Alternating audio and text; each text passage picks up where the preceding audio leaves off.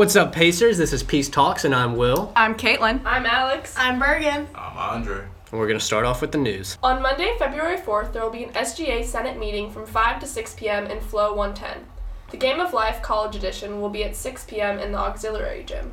There will also be a WPU Connection Ministry meeting from 6 to 7 p.m. in the Pacer Hub Student Commons.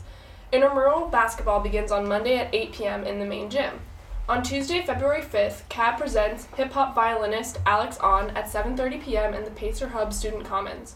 On Wednesday, February 6th, the Black Experience from Change to Change will be hosted from 5 to 6 p.m. in Pacer Hub Student Commons. On Thursday, February 7th, Peace will be hosting the Identity Through the Lens Film Festival, Day 1, To Sir with Love, from 5 to 7.30 p.m. in the Pacer Hub Student Commons. There will also be a movie night showing Venom from 8 to 10 p.m. in Pacer Hub Student Commons. On Friday, February 8th, the career fair for humanities and social science majors will be at 10 a.m. to 3 p.m. in the Talley Student Union at NC State. Identity Through the Lens Film Festival Day 2 will be taking place at 5 p.m. showing Lahan in Pacer Hub Student Commons. The Ebony Ball will also be taking place from 7 to 11 p.m. at AIA Building, 14E Peace Street, across from WPU. On Saturday, February 9th, day three of the Identity Through the Lens Film Festival, showing School Daze and BlacKkKlansman at 4 to 8 p.m. in the Pacer Hub Student Commons. Today we have a special guest coming to talk on the podcast. Stephanie Reed, who is the Director of Diversity and Inclusion here at Peace, will be joining us and she'll talk about what she does here at Peace and more about herself. But first, the reason why she's here is because a couple last week we put on Instagram story to suggest topics, and she was one of the ones that threw out a suggestion of talking about diversity and inclusion. I reached out to her more about this topic because I think it would be a great conversation to have for peace. Diversity is so important. So I was talking with her the other day when we met, and she was asking what I hoped would come out of all of this. And I was telling her that I grew up in a really small town where there was no diversity. Everybody was exactly the same. So I think it's really cool to now be in a city surrounded by a lot of diversity. But I don't want that to just be on the outside of peace. I want there to be diversity here on campus and for the student body to feel like they belong and have a place that welcomes them. So, with that being said, that's why having Stephanie Reed on today to talk about this topic more is really important and is a great opportunity. So we have Stephanie Reed here. Can you tell us a little bit more about what you do specifically on Peace Campus? So, um, so I'm the director of diversity and inclusion, uh, and it's a new office. So um, I try to break up the what I do out of that office into like three categories. The main category that I think most people remember and recognize is that I provide like programming and events that are um, related to diversity or multicultural um, interests. Uh, and what I mean by that is like um, programs that are specifically about a identity or race or class or gender um, top related topic. So I do programs that are specific to those things, but then also sort of programming that is fun but still has some sort of multicultural element like a unity festival or um, i'm having a hip-hop symposium in april. Um, so that's one component. And then the other two are um, training and education. So i'll go to like classes and do um, diversity and um, inclusion training that's specific to students. But i also train faculty and staff. Like i literally just left a faculty development where I was providing them training on how to be more inclusive um, of uh, race and class when they're preparing their course material and their course content, but also um, challenging the faculty to uh, also think about equity in the results of like their courses, uh, meaning like how the success rates of students, like are athletes more successful than non-athletes? Um, if so, then what do you do as a professor to close that gap. Um, our first generation students less successful than maybe you know non first gen or legacy students. So I slice up the student population in a lot of ways for faculty and staff and train them to be sure that they can engage all types of students. Um, I also train every kind of student leadership role you can think of. So I'm responsible for training RAs, orientation leaders, peer mentors, sometimes SGA, um, and at the request of any other student group um, on campus. And then lastly, but I think more importantly, my office has this component of um, support and advocacy. Um, essentially, the office was created so that all subsets of the student population at Peace have um, support for whatever their identities are or their needs are. Um, so I do a lot of support and advocacy work, which sometimes is behind the scenes. So, you know, it's not really evident from just like looking at my office or from like what you might see on Instagram, but I'm sort of a voice at important tables where we're discussing like new policies at Peace, and I have to maybe remind us like, well, if we make that decision, how will that impact veterans? How will that impact students who commute? How will that impact students who work? Um, and it's not that other people on campus don't already do that, but I have to sort of like push envelopes sometimes. So that's a summary of the Office of Diversity and Inclusion. And as far as the events, we just had the hashtag TBH forum last Tuesday. Yes. Could you tell us a little bit more about those events? Yes. Um, I try to do like uh, forums or um, town halls or um, discussion kind of events to give voice to students um, on, a, on a kind of consistent basis um, because there are certain times of year that some things are important than uh, like some things could be more important than others um, or something could be happening on campus that students need to give voice to um, in a collective way.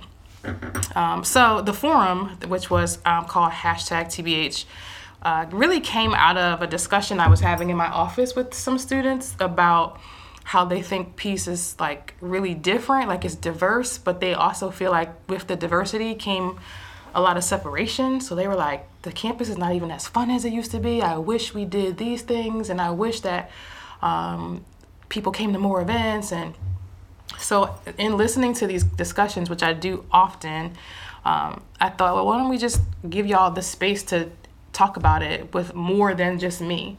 So I try to take some of the conversations that happen in my office and open them up for the rest of campus. So um, that was the sort of impetus for the hashtag, to be honest, conversation. So there we actually talked about um, a number of things. Some questions were asked during, and people were able to submit questions in advance. And some of the questions were, you know, from anything like, uh, why is the RA process so arduous? And I feel like it's discriminatory. Um, to, uh, you know, what are what can we do about the fact that um, faculty don't necessarily recognize that so many students work? Um, so the questions were like varied. But what was cool was that it wasn't just students there, there were also some faculty and staff there.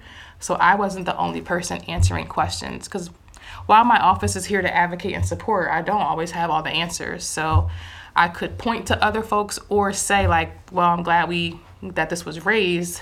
This is what I can do to sort of move that conversation forward. What's most important at the end of it all is that it's a chance for students to kind of ask me anything and then figure out um, if there are themes in what was asked that really say that we have a particular need on campus for me to sort of plan my work around. I hope that made sense. So some questions were left at the diversity and inclusion office, so we're just gonna ask them and have a discussion about them. So the first one was with the Office of Diversity and Inclusion. I have noticed your office advocates for more African American groups than other minorities. Why is that? Um, so my first answer to that is kind of like a, um, it's um, I'm a real like informal person. So my first response is kind of like, cause it is what it is, like right? If we look at the data, um, which I do all the time, um, the African American student population is the largest minority group. So if the role of my office is to lift up minority voices, um, then you'll probably see or hear the African American perspective more frequently because it's the largest by um, numerical data.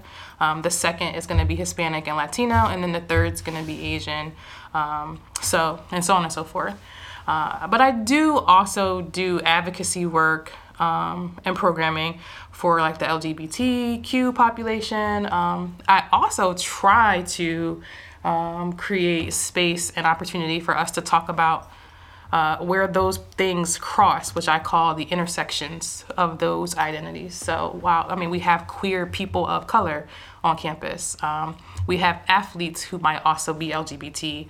Um, so, both of those identities as a student athlete and an LGBT person are important and have impact on the ways that students feel comfortable, welcomed, or even engaged on campus. So, my work is to try to find spaces to interject those kinds of activities on campus. But just at the bare bones, like to answer the question about the African American perspective being the most visible, it's just because of the way the numbers fall. Um, and if that shifts in, you know, five more, six more years, which I don't think it will, it might. It's not going to shift at the rate that it's shifting in the country just because peace doesn't recruit that quickly. Mm-hmm. So at the end of the day, I have to go with what the, what's being recruited um, and retained or not retained even at peace. Uh, that's another data point that I have to follow. There's subsets of student populations that we know as administrators are not actually graduating um, at successful rates in comparison to other identity groups. So that's another piece of what I have to do. Now, another question that was asked is how have you advocated for other minorities on campus to feel supported? Um, that's a good question. And because of what I mentioned earlier, like the advocacy piece of what I do sometimes happens behind closed doors. It's not as like evident. But for instance, I just got here like a year ago, right? And in my opinion, the the campus was already like really behind the eight ball. If you go to most other institutions, they have already had an Office of Diversity for 10, 15, 20 years already. So I was coming in with an extreme deficit. Like, what is happening and why does this campus not already do these things on a larger scale? I do think Peace was talking about diversity um, and, and looking at student identities but it was so piecemeal like a one little program over here or and it was all really just programmatic like we would have a they'll have an international potluck and it's like that's great but we need to take the learning beyond eating tacos and empanadas and beef patties in the cafeteria like we have to really dig into data um, and talk about success rates and policies and politics so because of that some of my advocacy work is in meetings where I'm talking with the president of the institution or I'm talking with the head of admissions, um, asking them questions about, well, can you tell me why we are only going to these high schools? And with that, I have to ask additional questions. So it's kind of pushing and doing the advocating uh, behind the scenes.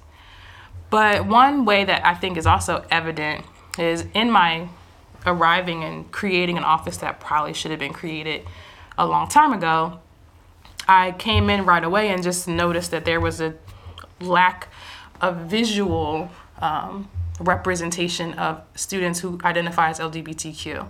Um, if you go to most other campuses, you'll literally like see a rainbow flag somewhere on campus. And when I interviewed, even I was looking like for the rainbow flag because to me that I did, that indicates oh, there's some support for LGBTQ students. But I didn't see any rainbows. And for me, that was like a problem that had to be solved, I think, kind of quickly. Um, while I may not identify as, as LGBT, uh, knowing that the work that I do kind of points out that students who do identify as LGBT literally look for rainbows to indicate like I can talk about my um, gay or trans or um, lesbian experience in this class or with this person. So with that, I just I worked with the campus to create something called the Safe Zone program. Um, and then faculty and staff, after they, once they go through the Safe Zone program, they get a sign that they can put on their doors or in their offices that has a rainbow in it that shows students who are LGBTQ, whether they go here or if they're visiting, oh, this is a campus where um, they're providing safe spaces to for LGBT identified folks. So that's like one example um, of advocacy work that I've I've done and continue to do. Um, in other ways, it's it's about advocating for um, multicultural content to be present in the classrooms, which means like let's talk about things that are non um, gender binary. Like so I try to force professors to think of things outside of a binary. So instead of saying, okay, class, I'm gonna break you up, all the boys over here, all the girls over here. So then what does that mean for students who don't identify as a boy or a girl? They're just kind of forced to either follow your instructions or to not engage. So that's another example of like advocacy work that I'm doing with professors. And then lastly, this is a really long answer. it's um the advocacy work also happens um, on an individual basis. So because one of those three components of how I describe the office is support and advocacy, sometimes students will seek me out um, if they feel marginalized or they're not sure if they were discriminated against and they just want to talk about it, um, or if they think a professor or an administrator on campus is not respecting their identity or just straight being discriminatory or biased, then they'll find their way to my office and we'll talk about it. And um, in those moments, I'm doing advocacy because I'm I then help the student to be either um, create an, a way to advocate for themselves, or I'll just sort of go with them through the process of figuring out were you discriminated against, was it bias, was it not. Um, that's kind of that's what I'm here for, and so I do the advocacy work on individual um, levels as well, and of of course I can't advertise that because you know it's a, those are usually private matters but what's important is that the whole student body knows that i do that for any and everybody So how will students know where to find you, or if they are in a situation where they feel discriminated or marginalized, how do they know that you're the person to contact? Like, what are you doing on campus so that people know that? awesome. Thank you for asking that. Um, well i try to promote those aspects of my work every time i go out into classes and just continue to share it. Um, one thing that's actually forthcoming is that i'm literally in the process of writing um, something called the bias incident policy for campus. And so when it's complete um, and when all people attached to that policy and process are trained we'll launch it on campus and it'll be on the web and like it'll be part of the orientation process. So students will know oh if something happens this is where i go. Just like when y'all have like a grievance right? Y'all are already used to the grievance process. You know how to file a grievance against a faculty member or a staff member so i'll basically launch a process in the same way that's connected to bias for all students to be able to go through that process. But in the meantime, I'm just um, word of mouth telling students um, and through student organizations promoting the fact that you can come talk to Miss Stephanie about any and everything. Um, and Miss Stephanie will sit with you and then figure out if it's something that actually is um, that rises to the level of bias or rises to the level of discrimination. Um, and sometimes it doesn't. But just because it doesn't doesn't then mean that it's not a trend that we as a whole campus have to try to address. Um, I may not have to address it um, with the individuals involved, but I may then report it to like vice presidents and say, this keeps coming up. And while I know that faculty don't intend to be discriminatory, we got to figure out how to get them to change maybe their policies or their language or so for instance like the absence policy in classes that's a like basic example. And some of our professors and this is not just a peace issue it's a higher ed issue right? If you miss three classes you'll your grade drops down to this. And we have to start asking ourselves is that really an equitable policy? Because if i'm a student who legit has to work to survive i may have to decide five times not to come to your class but does that also mean that i'm not a scholar in this subject and can pass the content no so then I have to sort of ask those questions behind the scenes like, well, then is it fair to say every single person has to come to class every single day? It's just not really an equitable way to do business.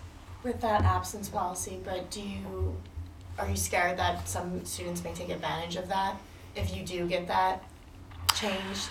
Um, well, I'm not scared, but um, it's definitely a, a question that faculty ask. Um, but in the same respect, we, we ask the same questions about um, students like different levels of academic preparedness. Like all students are not at this academic level.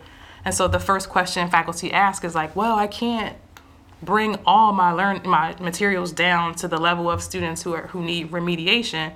So there's always going to be the question of if I do this for them, then it's not fair to the others. Um, that's why it's important for in my job to uh, really educate the campus on what are the differences between including and then what's the difference between including and being equitable. Um, all things being equal is not always going to help us um, be equitable and fair because sometimes equalness is just it ends up creating disparities um, some of the one really it might be an oversimplified example but i use it often like as a mom i think about if i treat all three of my kids the exact same way is that really going to help them because all three of them are remarkably different and require very different levels of engagement. One person might need more time with me, the other person might want me to get out their face. So, as a mom, I have to figure out how do I serve them, love them equitably so that they all have what they need to be successful in the world and to feel loved. And that might not look fair. And sometimes I tell my kids, like, fair is not required of me as your mom. What is required is that I know that you have what you need. That's it. I hope that's a example that makes sense. Yeah. Another question was, why don't people see you around? um, well, as an office of one, I'm usually not in there. Um, and the times that I am in there, y'all are either in class or somewhere else. Y'all saying students. Um, so it's really tough being an office of one because I'm I'm in those meetings where I'm at doing the advocacy work, or I'm at in a class training, teaching, um, and then at some point, if I'm in my office, I'm I'm trying to reply to emails or just do the work of running an office. So it's it's definitely tough. Um, but I try to be visible. I, you know, I go in the cafeteria and eat to to be seen, and I try to go to events for you know other students. I go to I, I, when I'm asked to like chaperone dances and stuff. I'm, I show up for those things sometimes. But I also um, have three kids, as I mentioned a couple minutes ago. So sometimes I'm not gonna be on campus, and that's just that's just life, right? So if people do need to meet with you or reach out to you, how would you suggest them to do that in the best way? Since you're not always in your office. Right. Um, email is the absolute best way to reach me. Um, and my email is sdreed um, at peace.edu. And that's Reed with two E's, R E E D, at peace.edu. Um, that is the best way to reach me because I literally have my iPad all day, every day. So even if I'm in a meeting, um, if I see an email that seems urgent, I'll respond to it in the middle of something else. Um, other ways to reach me are just through, or not necessarily reach me, but to know what the heck I'm doing. Um, is to follow Student Life on Instagram because even though it says Student Life, every office connected to Student Life posts things on Instagram, and I'm a I'm an office connected to Student Life, so I post there. Um, what else? I'm trying to think. And students who are like highly engaged in what I'm doing, who might be in like student groups that I I only advise one student group, by the way. I only advise MSA. But if you work in my office, I'm launching a new program called Deep. I do do a lot of texting with students, but I mean, I'm, I'm clearly not going to broadcast my number on the podcast. But um, uh, students who work with me on a regular basis, I, I'm always texting them. Um, and usually, if a student needs to know me where I am and they really need to see me see me that day, they'll either text or email to say, "Are you there? If not, when are you going to be there cuz I'm coming up." So, let's figure out a time that we're both available. It's not rocket science and it's not like I'm still developing an office. I'm like a pilot flying a plane while I'm building it. So that may change in another year. Um, I may have another staff member who can be a, a face for the office, but right now it's just little old me. So I think that's a good way to wrap up this little discussion. So you can find her on Student Life on Instagram and then SD Reed at peace.edu. So, thank you for coming. Thank you for having me. All right, so this week in sports, I'm going to talk uh, a little bit first about women's basketball here at Peace. Their last game resulted in a loss at Pfeiffer. They lost that one 82 to 66. Uh, leading performers for the Pacers was Michaela Ray. She secured a double double. She had 14 points and 10 rebounds. And also, uh, Mariah Ballin had 18 points, the team high, and six rebounds. They now have an overall record of 12 and 9 and conference record of 8 and 5. Their next game will be tomorrow on the road at Mary Baldwin University. And so now we're going to take a look at men's basketball. They won their last game uh, versus LaGrange. It was 92 to 78. Michael Gaylord had 18 points, 9 rebounds, 7 assists, almost a triple double. And Cam Ferguson had a team high of 19 points and 3 rebounds. Their record currently overall is 9 and 10 and 5 and 6 in conference. Their next game will be tomorrow on the road as well. They'll be in Tennessee against Maryville College. And that's all for Peace Sports. Now, for our little bit of sports conversation on what's going on outside of Peace, we're going to start with NBA. And, excuse me, there's so much NBA drama going on right now. And we'll start with Anthony Davis and the Pelicans. So, Anthony Davis came out earlier in the week and decided he is not going to re sign with the Pelicans and he wants to be traded. And there's been a lot of speculation on whether he wants to be a Laker. And so apparently, as time progressed this week, the Pelicans have come out and said they are not they are not willing to trade Anthony Davis to the Lakers. Um, so I'm kind of curious to see how that's going to play out. It's still kind of up in the air right now. They took Anthony Davis out of the pregame hype video at the home games for the Pelicans, so it's kind of getting a little toxic over there. Um, also, some news around LeBron and the Lakers. LeBron played his first game back with the Lakers last night. They won, and LeBron almost had a triple double. And so it's good to see him back on the floor because the Lakers have kind of struggled without him. Uh, also, a lot of drama going on with Kyrie Irving and the Celtics. Like, because, you know, it came out a couple weeks ago that Kyrie came out and he called LeBron and apologized for how he handled their little split a couple years ago. And that produced a lot of rumors. Of, oh, well, does Kyrie want to go to the Lakers now? And then when Anthony Davis's thing came out, they're like, oh, well, does Davis and Kyrie want to go and play for the Lakers? So a lot of drama, and then it came out like a day or so ago that Kyrie doesn't rule out a re, uh, you know going to the Lakers. He doesn't rule it out. And then last night, some a reporter asked Kyrie, you know, would you do you want to re-sign with the Celtics or what's your future with them going forward? And I'm not going to use the exact language he used, but he basically said, I don't owe anybody anything. So, a lot of drama. And um, lastly, uh, if you're following NBA news, you know last night uh, Knicks star Kristaps Porzingis got traded to the Mavericks for Dennis Smith Jr., who is actually an NC State alum. For you, for those of you who didn't know that. Um, and also two first round picks are going to the Knicks for Porzingis. And there was like three other players involved in that trade going to the Mavericks, but they're kind of no name players that I don't know who they are because I didn't bother to look because I didn't have to. But you know, anyway, the the important thing is Porzingis is going to the Mavericks, and the Mavericks are looking pretty good moving forward because rookie Luka Doncic, I think that's what his name is, has been really good for them this year. So that's your NBA news. A lot of drama. Um, Hold on. Do you think that was a good trade for the Knicks? I think they're clearing cap space to go after Kevin Durant. So potentially, that's what I think. Do you think they're going to get him? I don't know. That and see that's kind of the thing that adds to all this drama and it's it's almost like all these players are kind of tied into it because it's like Anthony Davis is going to have an option to go somewhere not till 2020. Um, Kyrie's going to be a free agent. Kevin Durant's going to be a free agent come this coming summer, and I don't know. They might be trying to clear up cap space to maybe go after Kyrie and KD. I don't know. So it it honestly, I think it's good for the Mavericks, but as far as the Knicks, I don't know. We'll just have to see moving forward. So anyway, also, uh, it is Super Bowl week, Super Bowl is on Sunday. Rams versus Patriots in Atlanta. Got a Saints fan in the room. Got an Eagles fan in the room.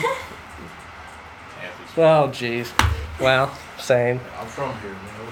Oh no, I feel you, but it just it ain't pretty lately for the Panthers. So, any comments? I Pats. I just I do not want to see. I did want to see them in another Super Bowl, No. and I definitely do not want to see them winning another Super Bowl because I I just don't want to see Tom Brady happy. I know. I don't want to see it. A lot of people don't. I don't want to see him saying he's going to Disney World because I don't care. Like I'm just no. I don't want any of it. I don't want Uh-huh. no Pats. I go Rams. If there's any time that I will root for another team besides the Eagles, like go the- Birds, against the Patriots. It's to for the Pats to lose. Which like, is I hate I hate the Pats. Why? Like, I just don't understand. Like I- so many people okay. hate the Patriots. I just don't know why.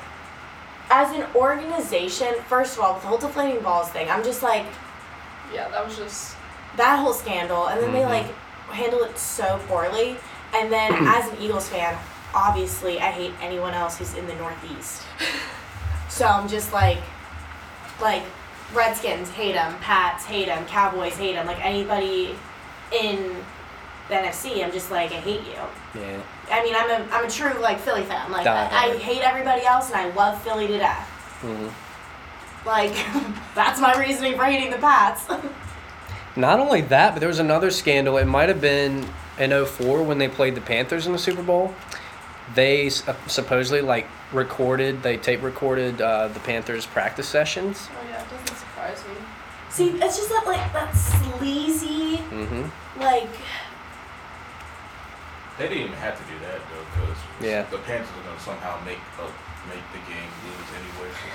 Well, that is well, not it's just like false. for the Pats, just like their organization just has this like sleazy undertone They do. to me. People are tired of it. like for them, and that I just see that, and I'm just like I hate Yeah, you. that and Tom Brady is And I'm- just a jerk. Yeah. Yeah, I'm just like Yeah. I hate him. That's all I got for it. I hate him.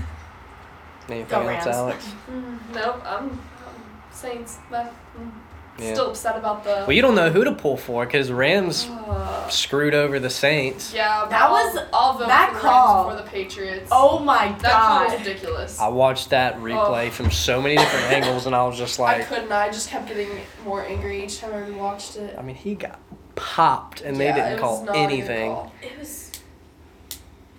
It was a terrible call, but I don't want the Patriots to win, so I'll root for the Rams before the Patriots. Yeah. Easy because I hate Tom Brady. And that's been something else that's going on. Is like a lot of the Saints people have been like trying to get that looked at Mhm. and re like uh, Michael Thomas on the Saints. He was he was like shouting out Roger Goodell on Twitter. Yeah, He's like, he uh, pick up the phone, Raj. He did about it. But like, what is the NFL gonna do about that? Yeah. Nothing. It's over. They say they're not doing anything. They can't do anything now, but Like, like it is what it is. Like that sucks. But like, all these people are like calling out Goodell. Like, Yeah. G- when has Goodell done anything? Never. Exactly. So Never. like, what is like what is so different about like a messed up call by an NFL ref? Like, what's new in that Mm. round two? And Like- he even said it, like, I think it might have been yesterday or the other day. He came out and was like, uh, yeah, we're going to take a good look at this and we're going to learn from this moving forward. And I'm just like, empty words, empty words. That's that's all Goodell's got for anybody's empty Yeah. words. Just we'll learn. Well, when are you gonna learn? Because NFL refs are Yeah. notorious for missing calls. Like, Yeah. what do you mean we're gonna learn? You said you were gonna learn the last time, Yep. and then we have this. I'm like, I don't get it. I don't get you, Goodell, at all. Nobody does. Nobody does. Except for the Patriots fans. They love him, I'm sure. But I- If you have a love for Tom Brady, I don't doubt for a second that you have a love for Goodell. Yeah. Like, it just goes hand in hand. yeah, it really does when you think about it. Like both. Hate. So, yeah, Super Bowl. So that's the Super Bowl. Bruins, Uh, Eat your- Five is the halftime show. Eat your Um, wings, yeah, drink know. your beer. the halftime show. Have some pizza, nachos, Oh, yeah. all your game day food. It's going to be great food. I can't wait. What are you doing for Super Bowl? Uh, going to Charleston. Okay. Kind of a tradition. One of my, but well, I'm from High Point, but Okay. my guy, he's in the Navy now, and he moved to Charleston, so gonna go over there. It's kind of like a holiday. What are we doing? I don't know, Alex. We'll figure Yeah. something out. I just want some wings. Like that's like Same. My, that's Chili. my favorite game day food is Chili. wings, and like Candace's family always has a Super Bowl party. Maybe we'll go to that. yeah, We our should other go to a roommate. Super Bowl party. Can't beat a good buffalo dip. I'm, I'm not gonna lie. I don't really like, like buffalo wings. Mm. I like hot wings. I like Yeah. spicy. I want like it to clear my sinuses. It's so spicy. Yeah. That's true. Like Or burn just as it goes down. Party. That's what I love. Feel the burn. Yeah, maybe we'll just watch it at our own apartment. We'll see. Who knows? We'll see where the wind blows us. Yeah. Like I, this is the first weekend I've had off in like Mhm. I don't even know how many months. So I'm like, the world we'll is just my see what oyster. happens. That's right. So I'm just like wherever the wind blows me, that's what that's where I'll be. Good oyster. Good oyster. Yeah, the whole world. The whole, All of it. All of it. the whole thing. Never forget that. The world is your oyster. So, you heard it here first. So that rounds out sports. That well, and last thing, uh, for diehard Panthers fans, Julius Peppers retired today. 17 seasons in the NFL. Uh, really good defensive player. Um, you said who? 17 seasons in the NFL is like ridiculous. And and good seasons too. Like, it's not like, yeah. Like, because there are a lot of guys that come in the league and are here for like two, three years and then just injuries or Mm-hmm. Yep. whatever. Because it's rough. Like, football's rough. And to Oh, be yeah. like 30 years old and playing yeah. and 17 seasons, like, you can't help but just like, even for me being an Eagles fan, I can, I can like recognize and say kudos. Like, 17 seasons, that's Mm-hmm. pretty good. Like I've heard people say that playing football in the NFL is like getting in a car wreck every week, like on purpose. It's that bad. Oh, it's oh yeah, and that's why like all this like discussion with like brain injuries and Mm-hmm. like being more aware of that kind of stuff, and like the calls with like roughing the passer and like Yeah. all that kind of stuff, and then the missed call on passing interference. Like Yeah. that's why all this is like in such discussion because these guys are getting like pummeled. Yeah. And like me being an Eagles fan, like Carson Wentz, I love him to death. Like I love Ginger Jesus, but I need you to not get hurt yeah. because a healthy Carson Wentz is a dangerous Carson Wentz. MVP. I know, Tom Brady snuck it out from under him. but Tom anyway, Brady. Don't go I'm there. just like, I'm like, I need a healthy Car- Carson Wentz, but it's hard in the NFL. He had one major injury, ACL. Like I feel for you, bro. Like that's that that was a rough hit. Yep. And then like he had back issues, and I'm like, what is up, bro? Like I just need you to get healthy, work Mm-hmm. in the off season. I know he will, but I'm just like, please, Philly needs you.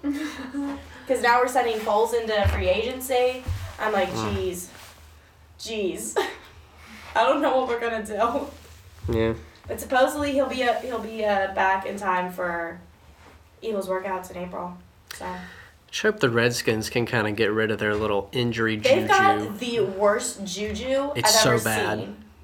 it's and like so bad. I I don't like to see players get hurt because that was absolutely disgusting to watch. when Yeah. they Play.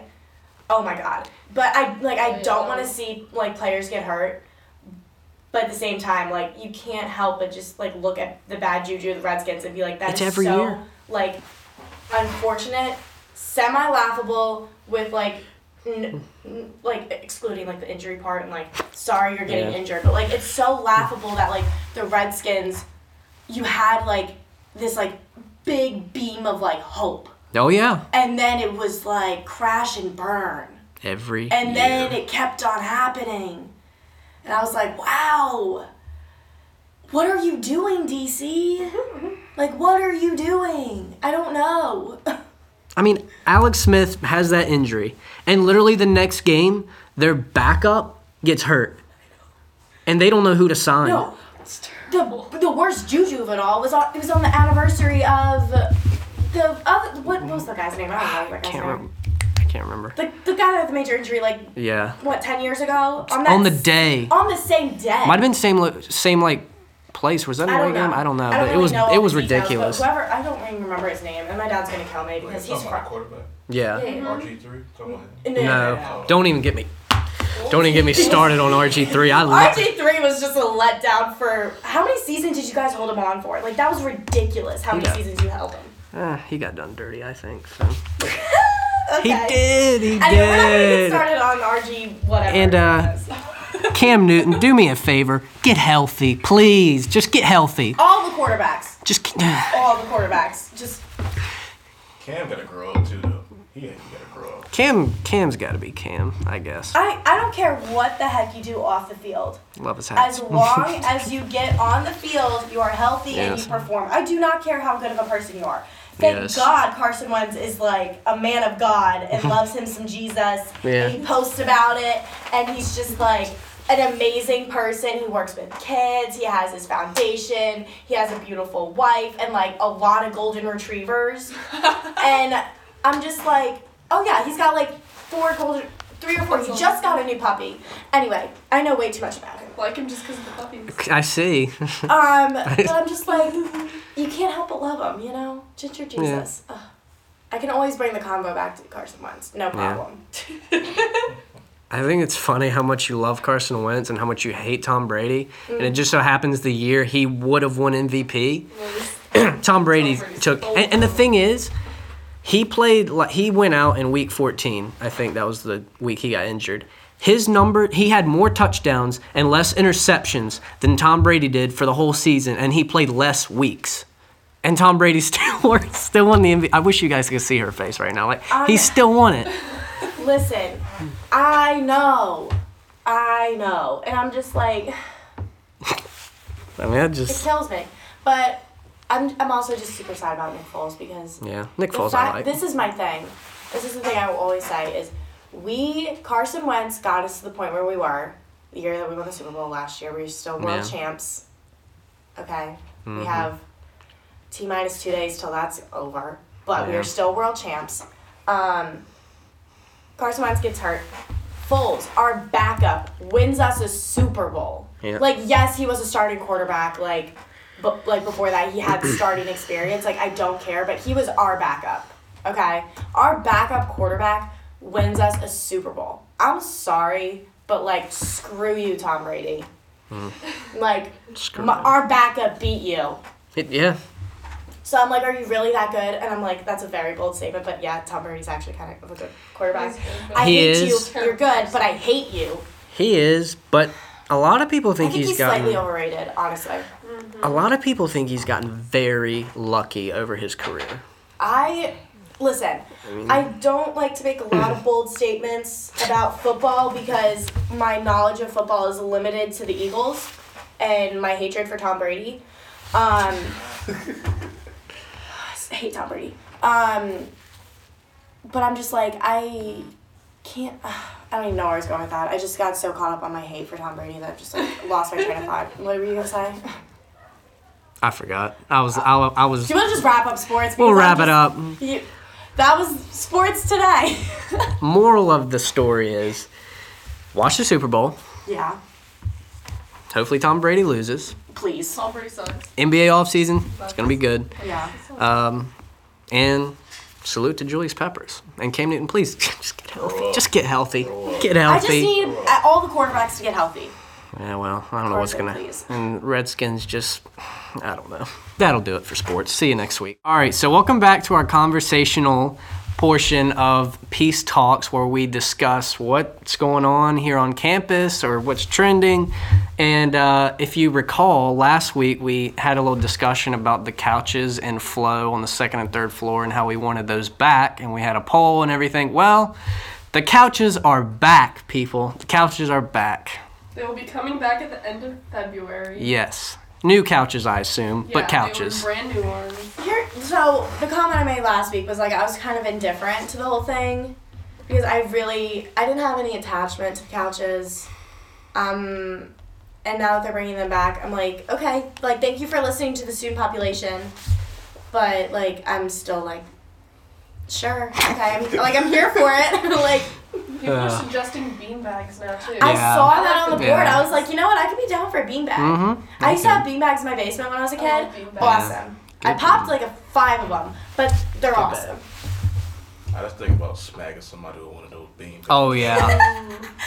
Beanbags might be dangerous. I'm going to be getting smacked all the time with those things. I can feel it. By who? Alex. Alex. and Caitlin, Caitlin. I'm too lazy to be hitting people with mm. bags. I just hit you with my words. Ooh. Ooh, that was Ooh. real That was spicy. good. That was spicy.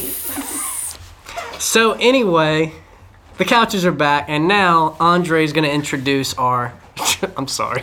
Andre's going to introduce our topic for this week. All right, now this week I was thinking about some things and just looking at the world and relationships is a good or bad thing for certain people. People may value or not value them in a certain way. So I'm just trying to get the roundtable of how y'all feel about relationships in y'all lives.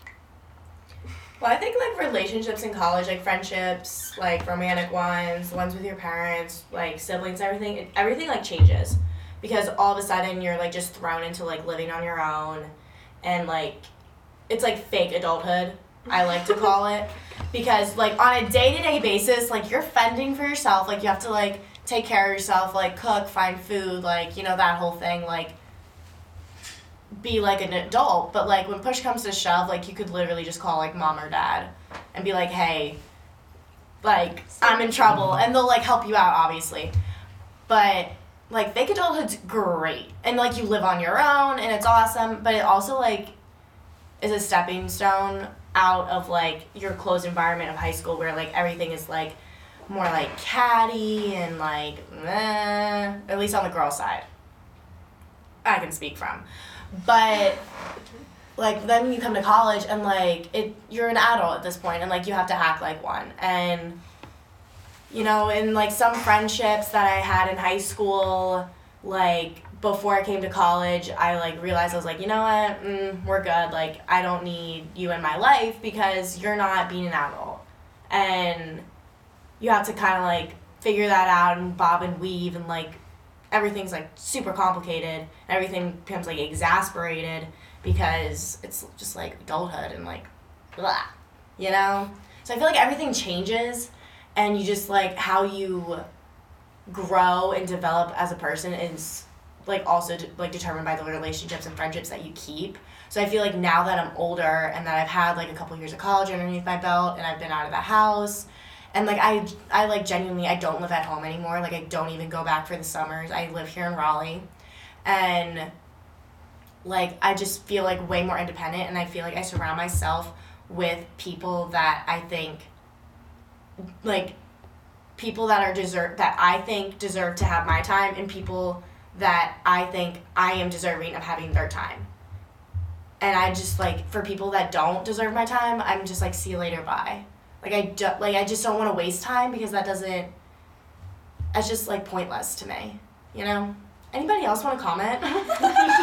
Um, I've had my fair share of relationships uh, at the college level, and you know, I've learned all I need to know about relationships from those experiences. I feel because I know what I'm willing to tolerate, what I'm looking for, and um, yeah, just what to look for and not look for in people. well, I feel like you grow with every relationship that you Yes. have, and you like learn what works for you, what doesn't work for you. So like for me, I learned that I'm an independent person, and like I will call you or text you when I need you, and like I'm a person that can ask for help and be like, I'm struggling right now, da da da. But like for someone to be like constantly there or whatever, unless you're like my roommate, because you like you obviously constantly have to be there because I live with you. So like hi Alex. So like obviously like I'm constantly around Alex and like we work well. Yeah. Like we like we work well as friends and like we work well as roommates. We like are very respectful of when each other's we're in our space. room and the door's closed, Yeah. not bother me. Yeah, exactly. Like if your door's closed and if like you need them, you knock and like there's like common courtesy like that. Like we work well as roommates, but I've learned in like romantic relationships, I haven't had a fair share of romantic relationships, like serious ones at least. And I just know that right now in this like point in my life, it's not a priority for me because like I feel like I have all the time in the world to be dealing with that stuff. And like right now, like I'm an athlete, I work, I have friends that I Busyness. that I like and like life happens and I'm like and that's like part that's time I don't want to take from other stuff to go towards that especially because like that's a lot of work Mhm. like Yes. a romantic relationship is a lot of work yes. because yes you are not dependent on this other person and you you guys shouldn't be codependent but like you guys are intertwining your lives. Mm-hmm. And it's just like a ew. That's like scary. That's like that looks like scary. We're too thought. young. We're I too know, young. like serious commitment is like scary to me. Like ah, And you know what's funny is that we have people that we went to school with, like in high school, and they're already married, yes, It's crazy. And they're having kids, and I'm like, Crazy. I don't. you haven't done anything yet. I know. I'm There's just like so much life still ahead of you. Yeah. I feel like I want to live life, and whether I find that person like now or in five or ten years or whatever, like I want to be living my life, and like I know I don't want to have kids till like literally I earliest 26 and that's pushing it like i don't Yeah. like i just want to live life and like know myself before i raise a child to know how to Yeah. do that you know I got in my first like adult relationship. i haven't had one of those yet i'm not Me gonna lie neither. Me either. I haven't had one. I got my first adult relationship um, the summer after my freshman year of college, mm-hmm. and then it lasted into my uh, second year slash a little bit of the third, but that's another story. Um, on and off it, it happens Oh, it was. Look. I have. When I tell people about that relationship, they are so entertained, and it takes like 30 minutes to tell the whole thing at least because it's just like, and that's like the short version yeah. It's the 30 It's like- minute version. Because like this thing will be happening and it sounds like all right, that's it, and then I go. So then you go a little little bit further, and that goes on about several different times. But anyway, that was one thing that kind of started a lot of crap in that relationship, and that's when I was like, okay, yeah, I might want to consider getting out of this. Mm-hmm. When they were talking about like stuff as far as like big stuff in Like- life, like like future stuff. yeah, that Like really real, real adult stuff. like Yeah, like I don't mean to put this person on blast, but they don't exist in my life anymore, and they don't listen to anything I do. So, Don't say names. uh, no, no, No no, names, nobody would know. Nobody would know him anyway. That, but it's just like they were talking about wanting serious stuff, like within the next three years or something like that. Like serious Is stuff, that like okay if I ask if it's like marriage or kids or like moving both, in? both, like marriage, above? marriage and kids, and Oh I'm. gosh. Ooh. Well, I mean, And- some people are ready for that at an Yeah. earlier age. Yeah. And like, it just sounds like you guys weren't on the same page. No, and they, they were, they were like, that was like their thing. Like they wanted that within three years, Mhm. and I'm thinking, that's three minutes from now. Like that's gonna Yeah. go by like that. Yeah. And so, to me, that's when I kind of started to learn. Okay, like this is what I want, and Mhm.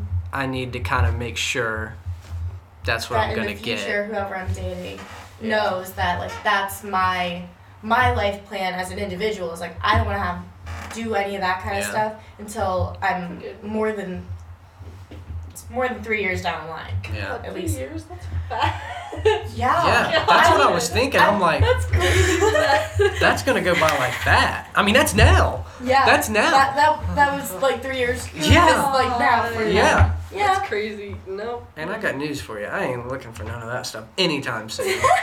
I'm with you, bro. Like, Life is out there, and Yeah. Yeah. I ain't tying myself down. I mean, because like we have to worry about other stuff like Yeah. graduating. That's a big one. Jobs. Freaking- Jobs Yeah. post grad. Like if you go. I want to travel. Like, if you go the job Yeah. route or if you go to grad school, if you're deciding between the two, like I know some people who have decided their major and have no idea what they want to do with their major. They just know that they want to be in that field.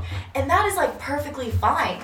But like you need time to figure yourself out Yeah. as like a functioning person in society before you start looking at like family and kids and marriage and like all that kind of stuff. Like, Yeah. Yeah. like an independent person in life. Like you need to like be able to like pay your rent and like live independently, like away from your parents and like off their health insurance, like all that kind of stuff. Like that's like big life stuff for me that needs to happen way before Mhm. I even start to think about bringing Yeah. another life into this world. God. Yeah. Oh, like that. Oh, that like scares me so bad. Like Yeah. Kids. That's- like I like I coach volleyball. Like I will gladly hang out with my 15 year olds twice a week at practice and like chill and like Having coach and teach them something that I'm like I know a lot about.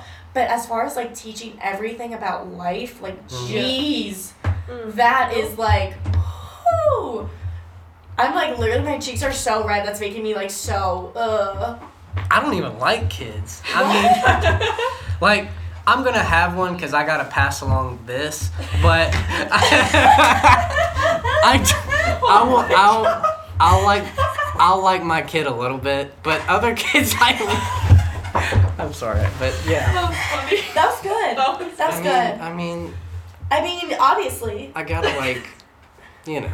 I mean, I feel you. Like, So. Yeah, no. I have friends from high school who, who graduated like the year after me, and they're married and kid with kids Mhm. already, and I'm like, Oh yeah. you're not even 21 yet. Right. What the hell are you doing? but like also, y- you're from Colorado. yes. So like out there, I know in like Colorado Yeah, and Utah, they're all- it's they're like all Mormon. it's all like you get married at a younger age. I'm like, I mean, like, sophomores in college. What are you doing? I I mean, know my people that had kids before they even graduated high school. Crazy. Oh I my gosh! It like uh, like my my parents didn't get married till their mid thirties, and they didn't like my mom had me when she was forty. yeah. Same. And I'm just like, that's the way to do it. Like me and my brother talk all the time Mhm. about like how our parents did it right. They got their lives in order. They knew who they were. Yep. They like got everything together, and then they found each other. Like I like love my parents. Found each other, had me, my brother, and like gave us everything that we ever needed, and then made us work for everything that we wanted.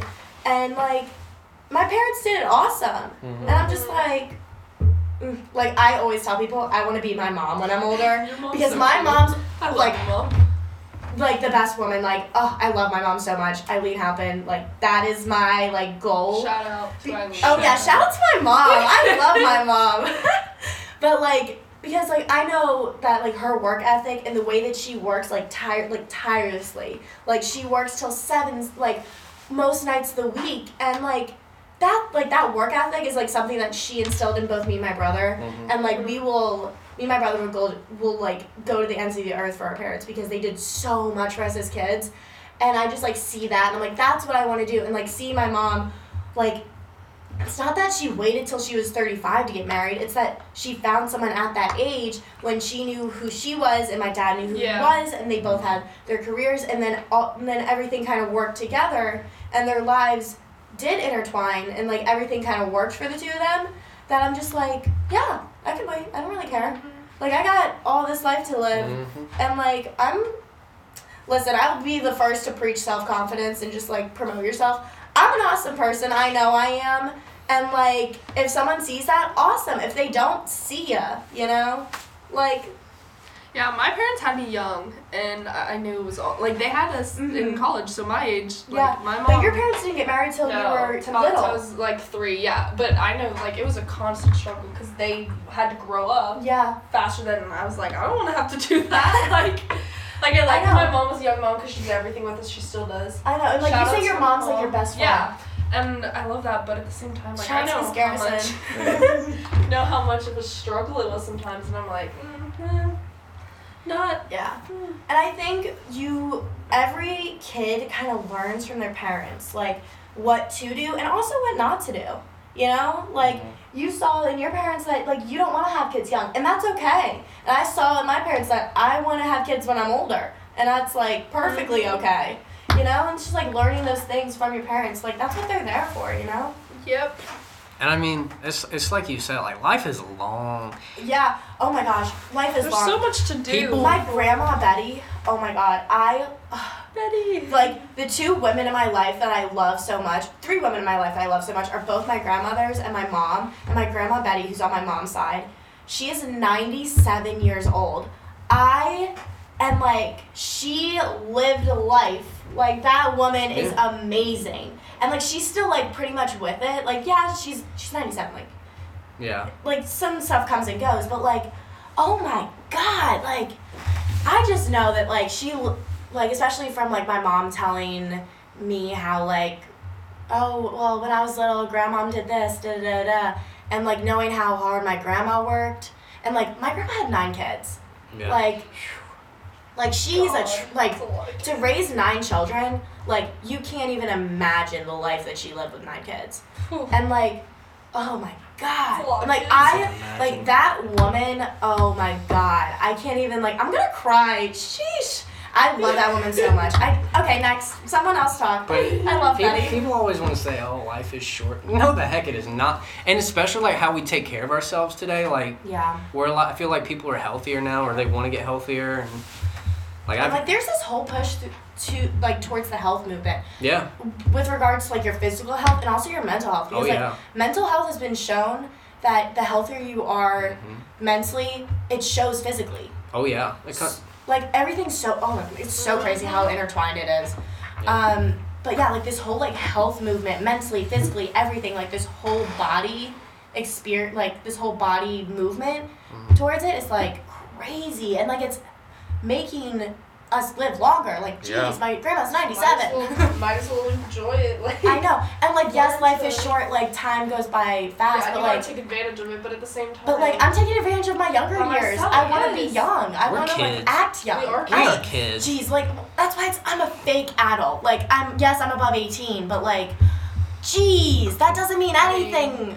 like I don't even consider myself an adult. I'm just a kid. I know, like my parents pay for everything still, mostly not Yeah. everything, but a majority of stuff, and I mean, I still like when I'm at coaching and I'm like with my 15 year olds and they tell me they're like, yeah, like you're like in charge of us or like yeah, you're the adult here. Like what like what are we doing? And I'm like, oh my uh, god, I'm the adult right, here. right. Yeah. and it like It's weird. yeah.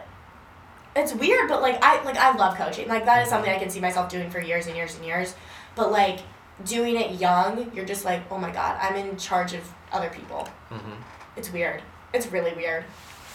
Oh my god, And what was the even, question that we not even started your with? own kids. Relationship. Could you I mean- imagine being in charge of your own kids? Freaking. at Yeah. See ya. I, well, here's the thing with my job is on the weekends, we like on multi-day tournaments, we have them for the weekend. We are responsible for them for all two, three days, or however many days it is. And their parents come to the tournament, but like the girls room with them. Yeah. We are responsible for feeding them. Like we are their chaperones for the weekend, and that is tiring Yeah. Oh, yeah, I can imagine. having like nine girls to look after for three days is tiring and like i love doing it and i love my team so much. Like this is like this team that i have this year is like they're all there's like i love my girls so much. They are like like all individually like so awesome. And then as a team like oh, i love my team. But it is just tiring to take care of 15 year olds for three days in a row. And like their parents do that 365 days a year 24 7 Yeah, da da da da like it's a job. Like oh my gosh one of my favorite comics ali wong she was Oh, talking about um, she was pregnant she was doing a comedy special with her first kid and she's talking about how she wants to be a trophy wife and she wants to stay home and like just be a mom and just like walk around the like neighborhood in her sassy tracksuit and stuff like that and like have brunch with her girlfriends. And then she comes back for her second special after she's had her first child and she's pregnant with her second child and she's like being a mom is a job she's like i did i underestimated it like and all this and she's like i don't be a trophy wife i want to go to work so i get a break from my kid Mhm. and i'm like wow that is a job Yeah. and i'm like and then you work full-time too and i'm like oh my god you have two jobs Yeah. Yeah, but everybody doesn't have that opportunity to say when they get older or when they get their place in life to have kids and have a family. Some Yeah. people have Oh, to yeah. start young because of the situations they're put in as they're younger. Maybe their mom left, their dad left, or they don't even mm-hmm. have a family, they're adopted. Yeah. So I get what y'all saying, but everybody doesn't have that opportunity Yeah. to say, "Oh, I'm gonna wait till I find my career or till I know who I am yeah to have a relationship." And I know with like I know with like some women, now that we're looking at like fertility, for like women and like couples trying to have yeah, children, an issue a lot with like that. fertility is now being also pushed in the forefront of like, hey, like not everyone can have kids, and like now miscarriages are way like they are way more common than anyone ever thought, and because women weren't talking about it. And now that we're talking about these like issues with miscarriages and fertility and how it's like so much harder to actually like have a child than most people think. And then when you wait at an older age, your chances of having a kid are slimmer. Yeah. It makes it hard. And it's like it's all like life's crazy, man. So like So whatever. that's a lot of reason why people are having kids younger. Yeah. Which makes sense, but because of all the fertility Yeah. stuff. But then you have these advances in techno in uh, fertility where you can freeze your eggs and you can do IVF and all these things. And like, Mhm. sure, not everybody believes in doing those. or those. can afford all of it. or yeah. it's expensive It is to do hella all that kind of stuff, and it's just like all these things are being pushed in the forefront. We're having more conversations about this. There's more support for women who are struggling with having kids and struggling with like miscarriages. Like Carrie Underwood came out during her pregnancy, Mhm. her last pregnancy, saying like I've had three miscarriages before this one took, and she's like, and that's a heavy burden. Like for some people, you say it's a clump of cells or whatever, but like for some people, that's a child that they lost, and some people grieve those three children that you lose or how many miscarriages that you've had. That's three deaths that you're taking on as a person. Like imagine like losing someone in your life, or if you lost someone in your life, and then like times that by three. Like that's, That's crazy. insane. Mm-hmm. Because like Yeah. grief is like this whole other like monster that's like really like, oh my god. Like grief is like so mentally like exhausting and s- always in the back of your mind. Mm-hmm. Like, and to have that like three times, and it's not just like a grandparent or like I'm not diminishing like losing a grandparent because I've lost grandparents and like it kills Yeah. but like your own child. Yeah. Like that's what people say is like losing a child is like one of the like oh it kills people like it literally like kills them from inside. Like people have like literally died from broken hearts because they're this stress and this like grief has taken over their bodies and that they literally are dying inside. Literally. Mhm. And it's like that whole thing of like mental health is like coming out in physical Because that's where it Symptoms. starts. That's where it Yeah. starts. Really, a lot It's like something is wrong in your body and your body is showing it, whether it's Yeah. mentally or like you're like have a gluten intolerance or whatever. You know, like it's crazy. Like just like all this conversation that we're having now is like so awesome because oh, it's like giving women voices who have miscarriages and like men voices who also grieve those miscarriages because that's their child too. Yeah. And I think like giving voices to people that aren't or like having conversation about things that really we don't have conversation about. So like this whole push to mental health, this whole thing with fertility and like all that kind of stuff. I think we just need to have more combos, you know? Yeah. Talk about stuff. And that's what we're here for.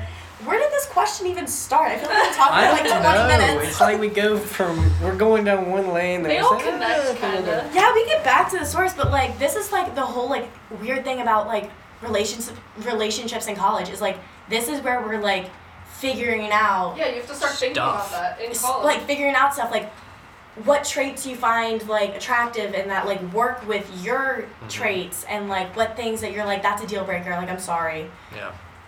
And, like just figuring out those needs and those wants and like deal breakers but also like stuff that you can live with like Yeah. you know? Like my both my parents have different political views but they don't that wasn't a deal breaker for them. But some people that is.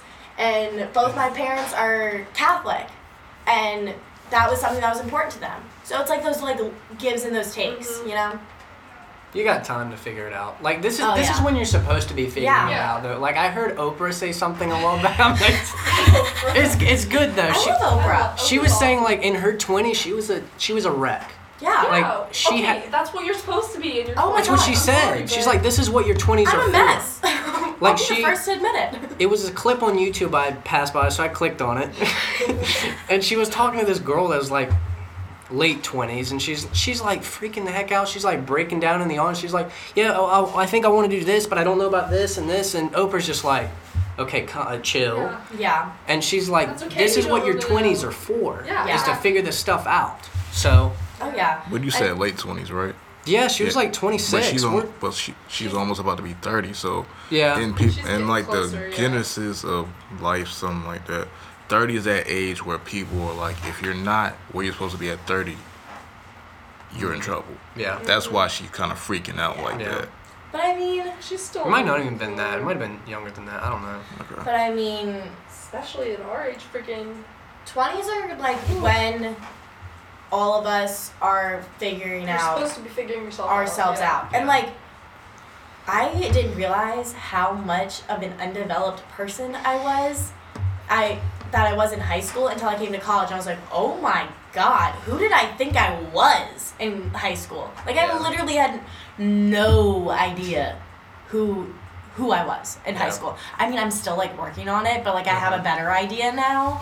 At least I know I'm lost. Back then, I did not know I was lost. Like, and like just gaining like that self awareness. I'm like, oh, this is nice. Like figuring stuff out. Okay, Mm-hmm. We're like I feel like I'm on a path going somewhere. I don't know where that is yet, but like we're You're going. figuring it out. Yeah. We're going. Yeah. And that's it. It's a process. It's gonna keep Yeah. going. You're gonna learn stuff every day about yourself, good, bad, and different. yeah. And right. that's it. So to everybody out there, relationships, when it works for you, it'll work. Like who likes you, very important. And know what you like in other people, and you'll be happy. But also, the mind is everything. Mental always makes everything go. Yeah. So if your mind isn't right, everything else won't be right. I mean, self care is important. I feel like self care is going to help you figure out yourself and then also figure out your other relationships. So I think that was a good discussion, guys. Well, that's going to do it for Peace Talks. And until next time, peace out.